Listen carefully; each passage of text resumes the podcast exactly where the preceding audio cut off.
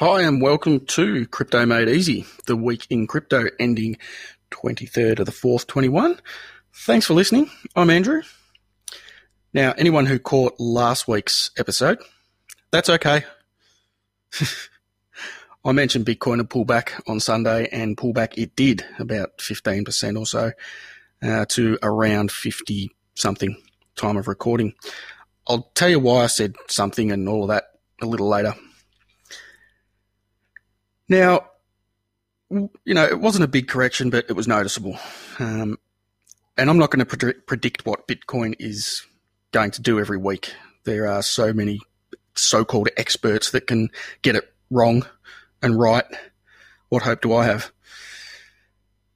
But as always, I will always let you know if something jumps out at me and, you know, if it's a good thing. Let's get into the biggest thing this week. For many reasons, and that's SafeMoon. Where do we begin? Okay, I'll start with a confession. Last week I got a whisper that it was about to shoot for the moon, stars, whatever.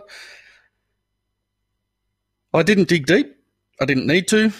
It was shady enough on the surface, so I made the decision I was only willing to lose $80. So at about 600% I cashed out,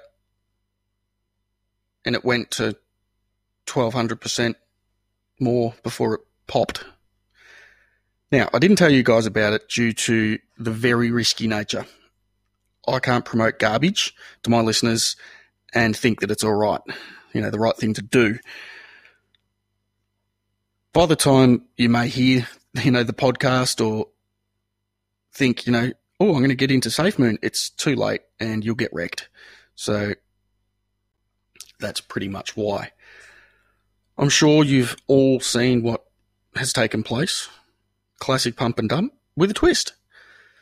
The twist. Well, there's a lot of rumours, etc., about the legitimacy of the project and the team or founder, but when the price goes up 20 times, you know, and 250 billion tokens that are due to be burnt get locked up by the founder and not burnt, pretty loud alarm bells go off there.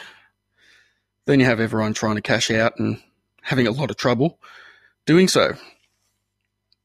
So it was be quick, get out, done. But that's enough time spent on that one.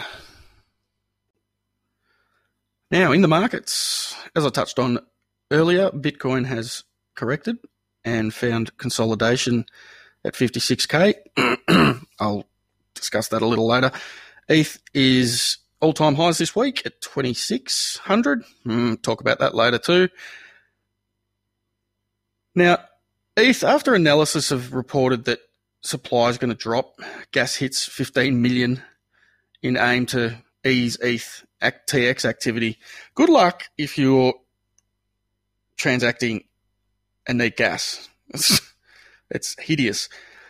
Dodge is up 48% this week, but you know it's tailing. It's for the moment it's sitting at 0.26, so 26 cents. And my favourite XRP is down 35. Very up and down at the moment. Very volatile XRP, Ripple. So now, interesting to see that DeFi as a whole has consolidated the 2020 gains it made. I think it's going to start losing ground from now on. With EasyFi being hacked and losing 80 million in funds, really doesn't help the space at all. But interesting to see that in, you know, 12 months' time, all those gains have been gobbled up. NFT news. Colonize Mars is capturing quite a bit of attention with free airdrops on atomic assets. With gameplay cards, there's a whole range of earning and staking, etc., tied into it. So Colonize Mars, if that's one of your interests for NFTs, definitely worth a look. If we look at the market as a whole, it's dropped to, you know, 50Ks for Bitcoin and triggered a bit of an alt buy which I find interesting given the last 6 months action has been bulls buying any dip in Bitcoin. It would appear not to be the case. It's not happening this time. So one thing I do know is that Bitcoin network fees at all-time highs. I went to send $35 of leftovers to my poker account and $20 of fees leaving me with $15. Forget it. That's ridiculous. It's a real problem for these big coins, Bitcoin, Ethereum. The fees are nuts. I'll keep saying it. I don't know why people don't use coins like Tron. It's almost instant. And TX fees 0.1 of a Tron. You know, even Divi. It's fast and reasonably priced. One of my biggest gripes with fiat banking is lining the pockets of bankers. Well, it's getting to a point that fiat banking's cheaper. And why line the pockets of mining farm owners? It's no different, really, in my opinion. Which brings up the argument of bring on the POS era. POS is proof of stake for anyone wondering, opposed to proof of work, POW, proof of work mining. So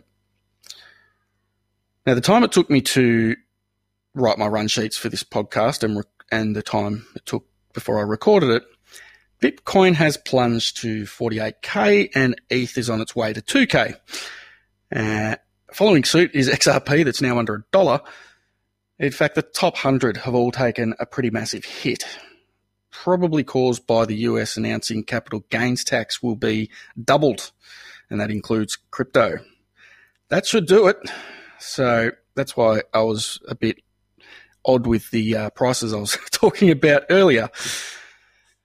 But that happens, you know. It's been a couple of hours in between.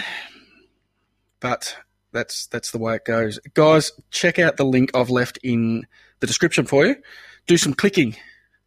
Don't forget, like and add to your library. Always appreciated. As always, thanks for listening.